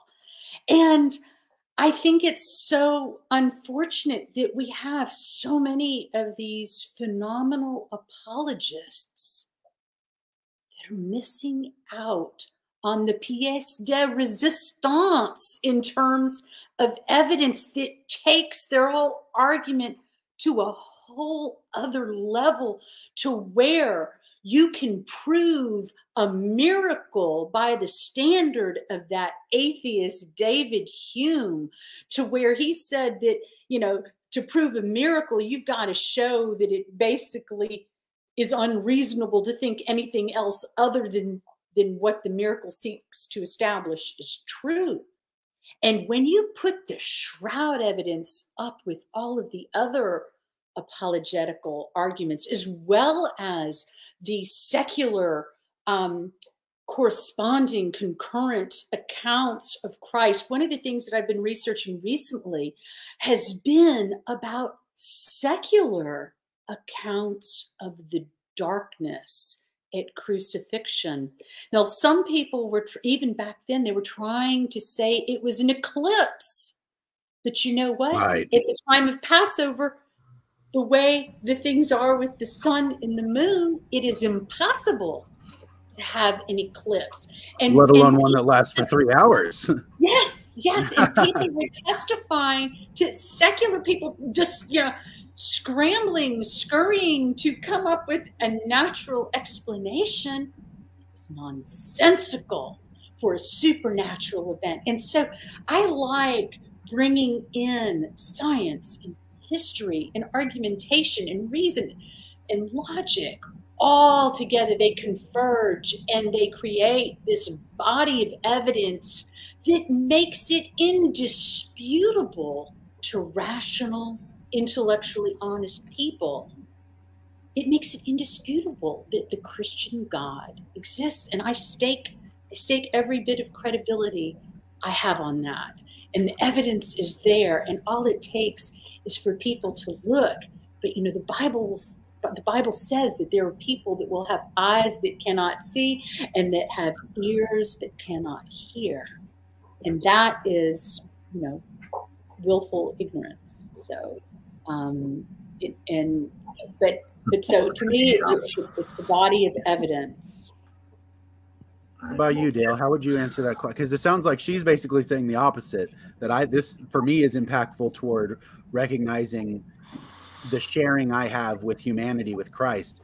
But it sounds like to to you, it's more so the the introduction of something that makes this concrete reality out of the supernatural and God's intervention, right? And that that, that that's the bigger bomb that drops there is that God. And if I can, Yeah, it's oh, Teddy's trying to.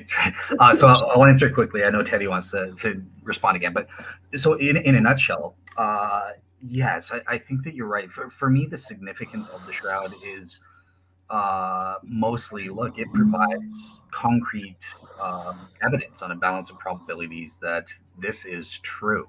Um, and then once you get that, uh, the theological significance comes in, and you know, my Lord and Savior died and rose from the dead for me, and you know, he this is proof of the incarnation. He was here in the flesh. But uh, primarily, my concern when I was studying it at first is, look, this is this is evidence that says this is true, um, strictly. But but yeah, Teddy, I know you want to come back quickly. I think we should get into the what are the actual scientific facts related to it after. But just did I hear you correctly, Teddy? So you no longer think the shroud is proven beyond reasonable doubt? Because I know at one time you. you oh did. no, of course I, No, I, no, I absolutely think that the shroud is is Okay. the burial cloth of, of Christ, and that it is a miracle that evidences the miracle of the resurrection. Um, but what I was going to say, uh, just to get back to what Joshua was saying, um, so there, so the shroud initially for me, it's all about evidence of just indisputable proof beyond reasonable doubt that God exists.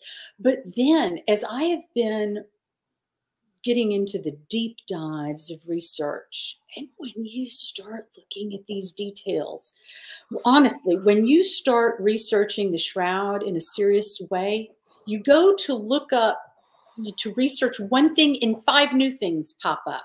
It, it, it normally the more you research something, you get more answers it, there is such a complexity uh, and, and it, it just constantly grows it is this huge mystery but as you as you start to realize and understand the great truth of what it is and that you are looking at the image of god and you can actually see have a good idea of what the face of God incarnate looks like, and you can gaze at it. That's that's such an amazing thing. And when you read about the bloodstains, and when you read about details from forensic pathologists as to what Christ must have felt like on that cross, that brings a closeness to our Savior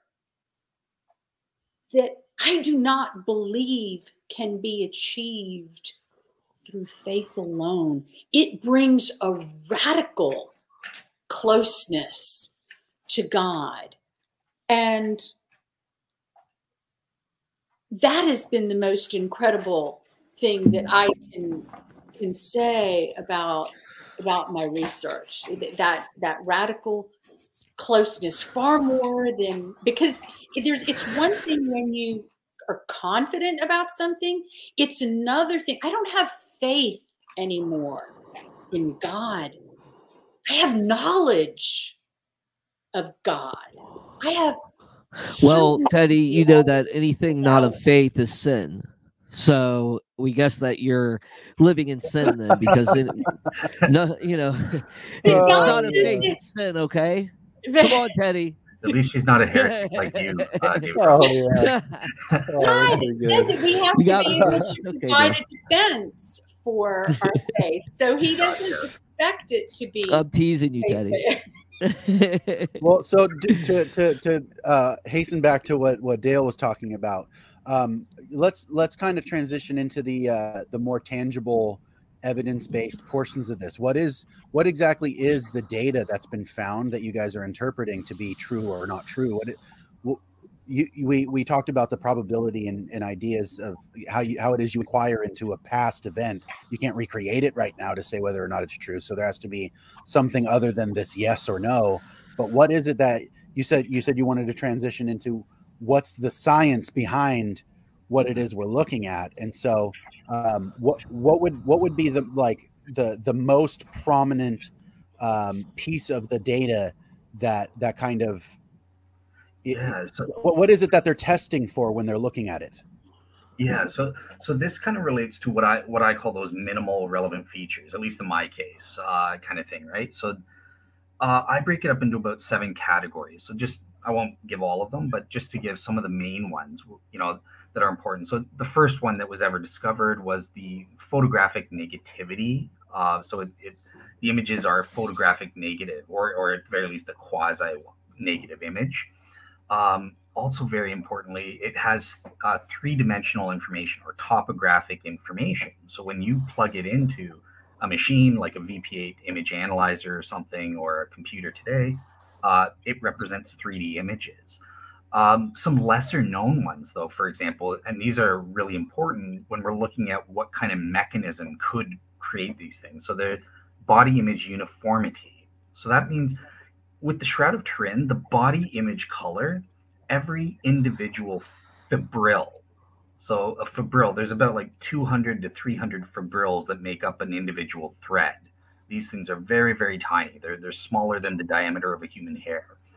Each of these are colored individually in, to the exact same intensity of color. They're uniform in terms, you know, so one fiber isn't darker than another or lighter than another. So body image uniformity, obviously that's going to speak to mechanism as, as I've shown. Uh, there's also body image superficiality. So the the color, the body image color is only on the top topmost uh, fibrils, and there's three there's three levels here. So on a fabric level, it's superficial. It just means the image doesn't show up on the back of the cloth. Who cares? Uh, that can happen naturalistically, right?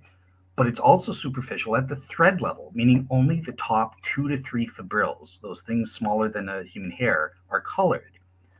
Thirdly, it's superficial on the level of the fibril. Only the primary cell wall is colored. It doesn't the color doesn't penetrate past that primary cell wall.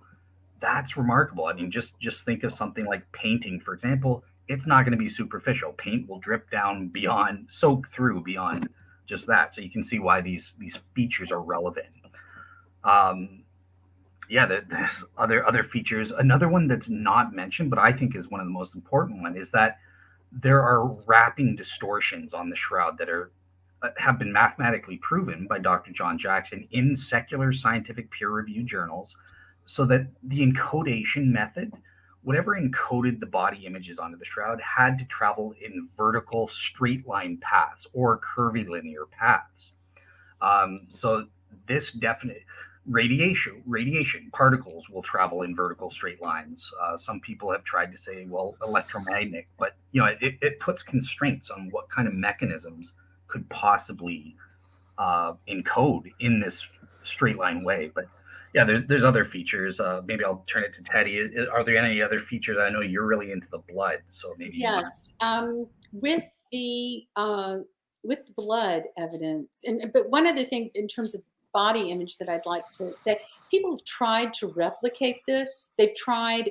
They've one theory was, oh, maybe somebody got a hot statue, a, a statue, heated it up, put a cloth on it to get an imprint, like through a Maillard reaction darkness. Like, well, the problem I mean, it's a good try. The problem is, is that with the 3D nature of a statue, when you put the cloth on the sides, it's gonna it's gonna go around. But then when that cloth straightens out, you're gonna have a distortion in the image. And so what that shows is that the image that is on the shroud was not gotten through a contact process, but through a type of projected on process. And something um, from the inside pushing outward is what you're saying, rather than right. pressure being applied from the outside to conform something. This was something that was expressed outward. I suppose it could be argued, you know, whether energy came from outside in or inside out, but the evidence seems to indicate that it was from inside out and that it was the, the process of the resurrection that, that created the energy that left it. But I'm convinced that that the shroud, that the image on the shroud was a purposeful thing by God to give us proof. It's for the doubting Thomases. It's not like Jesus rejected doubting Thomas. hey, but and so it, it I think it's an apologetic tool, but also for Christians, we can not only see the face of our Lord, and our Savior, but we also see the sacrifice. We see the blood stains, and we can look at that. And, and it's, you know, when you really look at that and when you read about, especially with it's not a crown of thorns, it's it was a cap because they can they show the way the the puncture wounds are on the back image because because it's it's a frontal and dorsal image on the shroud. When you when you look to see how high up they go um, it, it, it wasn't just a little circlet that um, of thorns. It was a cap. And um, i mean just when you see it's stunning. But uh, but when you look at the blood, so Paul Vignon and others have tried to replicate these blood stains, and you think, oh, well, somebody could have just gotten some paint and brushed it on. No, no, doesn't work. It will not give you the blood stains that you see on the shroud. Because, for example, if you drop some blood onto a piece of linen, what's going to happen is the blood is going to follow the, the threads of the linen. They call it capillarity. And it's going to create almost like a star pattern, like an asterisk. It's not going to stay like in this perfect round way. It's going to travel across the threads. And then there's the issue of if you were trying to paint it, let's just even assume somehow that it didn't have that capillarity feature, which of course it does. But aside from that, if let's say you get a, a, a cup of blood and you dip your paintbrush in, well, it's not very long before that blood starts to coagulate. So how are you going to have this fresh supply of blood?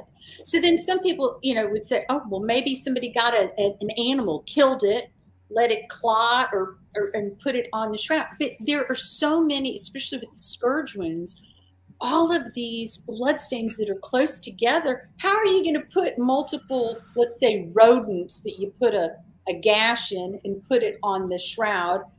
Once you start putting several, they're going to start smearing each other.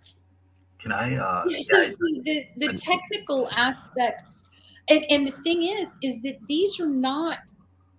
Uh, there's no directionality. Well, that's with image, but with the blood stain, what they see is that it's not whole blood, but it's the transfer of blood clot exudates. So the blood clotted on the skin and then transferred onto the cloth. Now, in these in these tombs that are carved out of you know stone, you know, from a, the side of a mountain or whatever.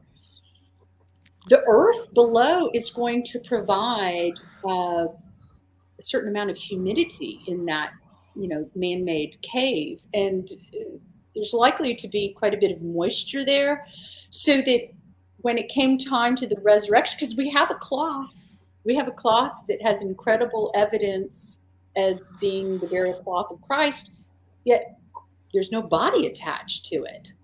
So had the body separate from the cloth without smearing the blood stains. And they talk about menisci, the edges of a blood stain.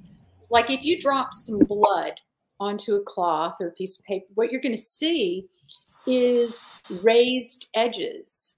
And there has been there's been quite a bit of literature talking about how these edges uh, seem to just keep going. They're not seeing that there has been a separating action.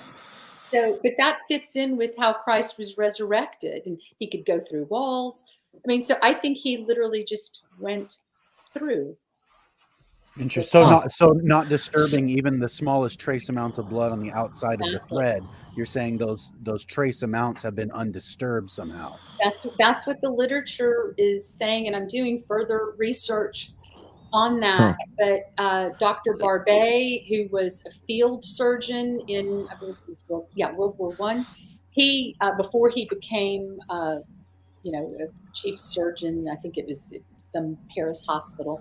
Uh, but he spoke of that, how you know he'd seen plenty of bloodstained bandages, and how what he was seeing on the shroud was identical to that. But he wasn't seeing the separation, like if like if you have some big bloody wound and you're taking the cloth, separating it from the body, that you would expect to see breakup of the blood, but they're not seeing that on the shroud. So the question is, how did the body in a natural way separate from clot. And I don't think that could happen. I think that's evidence and, of the resurrection. And Dale, what did you want to add to that? Just a couple little add-on notes kind of thing so so one thing um you guys were talking about like oh in terms of assuming it's radiation that formed this thing it's like a pulse from inside out uh, of the body and it kind of landed on the cloth there, there is some debate in shroud literature uh, as to what's called a cloth collapse hypothesis. So the body vanished, leaving behind a field of radiation. And when that happens, it would suck the cloth down into the radiation and the bottom up into the radiation to some extent. Uh, that's scientifically known to happen. Uh, whereas other scientists say no, it's more like Bob Rucker doesn't believe in cloth collapse. So that's kind of a, an interesting debate kind of thing. Um, the other thing in terms of blood, so Teddy kind of stole my thunder. I, I also argue for this um, there's non-contact zones. So we know scientifically that the blood had to transfer when it was in a liquid state. It, it's entrenched. It's not superficial. It goes through and shows up on the reverse side of the cloth, unlike the body images. Uh, so we know it had to transfer in a liquid state. Um, and there are non-contact zones where the it just wouldn't be touching the cloth in the position the body is in, uh, as depicted on the shroud, uh, at least with a naturally draped cloth. So it would take some kind of pressure, maybe by tying it, or you know, some people think by the bundles of spices kind of press the cloth to these areas in order to get the blood to be encoded. But that would lead to what Teddy's saying. There would be some kind of smearing or al- noticeable alteration to these, and we don't have that. Um, there's another major feature with the bloodstains, and this will be the last thing I say, but it's also really important if you're looking at if you think the bloodstains are painted, there are hmm. no body images underneath any of the bloodstains. It terminates precisely, not just the bloodstains, but the serum retraction rings that surround the outside of the bloodstains. That's scientifically impossible for a human being to do. We had modern forensic artists doing their best. There's always going to be some kind of breach of the boundaries. You, you know, you can't terminate your painting of a body image right at the boundary of this invisible serum retraction rings and and not do some kind of damage to the borders of the blood stains. So that's another feature of the blood stains that's really impressive. And, and awesome. people have tried to yeah. to replicate. Well, well guys, we got to before we go any any further. Uh, I think Josh is going to have to split here in a couple minutes. Um, so we're just going to start wrapping up. Maybe we can do uh, a part two here. Uh, but I do know that uh, we had a couple of uh, things in the audience that people wanted you guys to to answer. So I'm gonna like transition into that phase so we can uh, move the conversation along. Uh, Daniel says, "I'm curious as to why Dale prefers particle radiation over Jackson Di Lazzaro's suggestion of uh, v, VUV radiation." Uh, yeah. So I, I, guess just to be honest, it's kind of the one that made the most sense to me when I when I read um, the literature by people who propose that um, type thing. But yeah, I mean, I have to be honest. The, these are both extraordinary or quote unquote supernatural type mechanisms. I, I don't have any particular bias either way. I mean, as long as I can get it being supernatural, I I don't really care how how it came about. even people that go for particle radiation are kind of open that well, maybe there's a, I mean, we're talking supernatural mechanisms here. Maybe there's some kind of mixture of, of things going about, going on or something. So I, I'm not necessarily bound to that. It's just what I think happens to make the most sense. All right. And here's one for Teddy.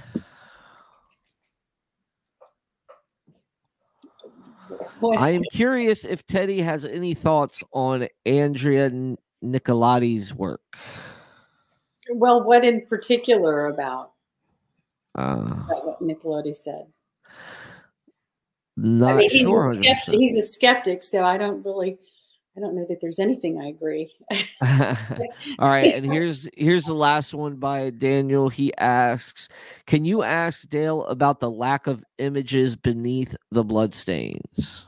All right. Well, this was the last thing I, I kind of just mentioned, right? So yeah, yeah, uh, yeah. Yeah, but go go ahead if you want. If there's anything else you want to comment on it.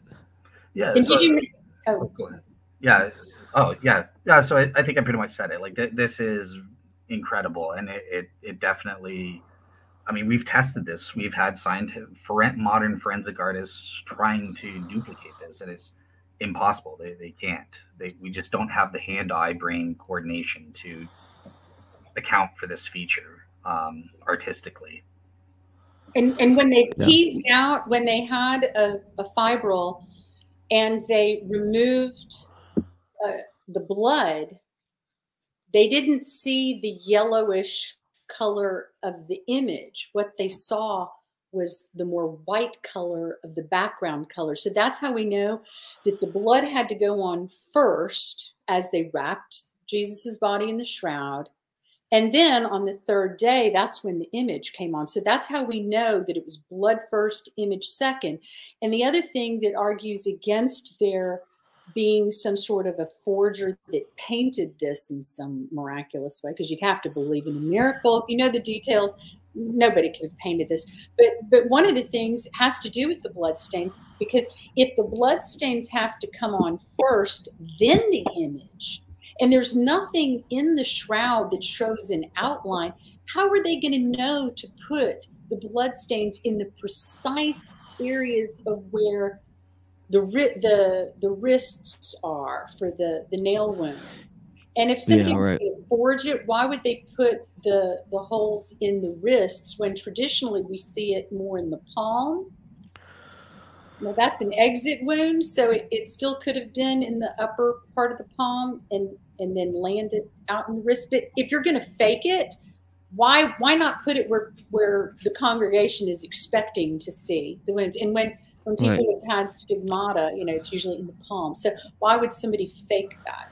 It would make sense. Yeah. Right on. Well, uh, Josh, I'm gonna let you wrap it, man.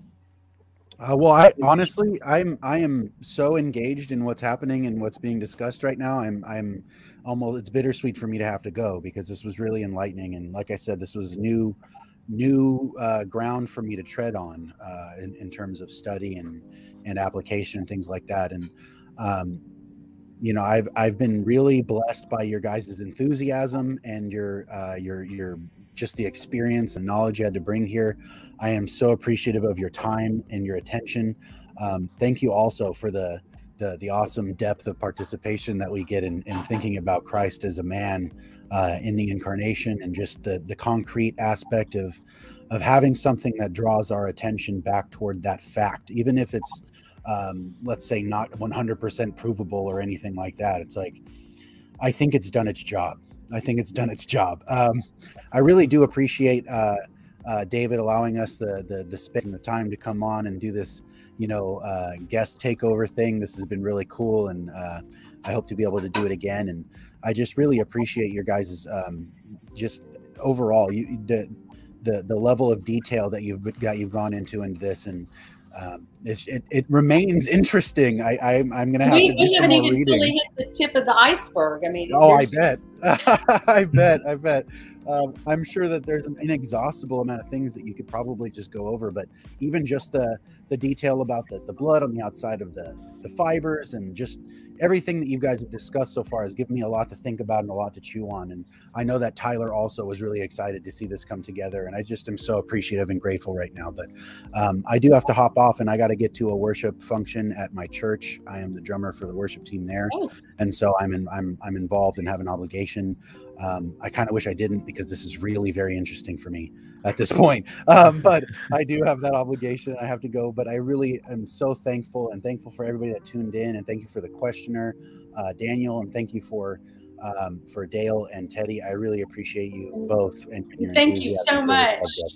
Yeah, th- yeah. Thank you so much. That that's great to hear. We got someone We're really excited to spread what we know about it, and we hope that you go on to spread uh, information about it or, or to encourage. And shroud.com is uh, the place. It is, I mean, it, it's an inexhaustible source of excellent information about the shroud. Uh, and it's put together by a STURP member, uh, Barrie Schwortz, who is the photographer. And he's Jewish, of all things. Right, right. Right and he's been the biggest uh, source of spreading the word about the shroud, isn't it something? Right on. Well, guys, again, guest host month continues for the rest of February. Again, we thank our hosts and our participants. Have a good day, y'all. Thank you so much.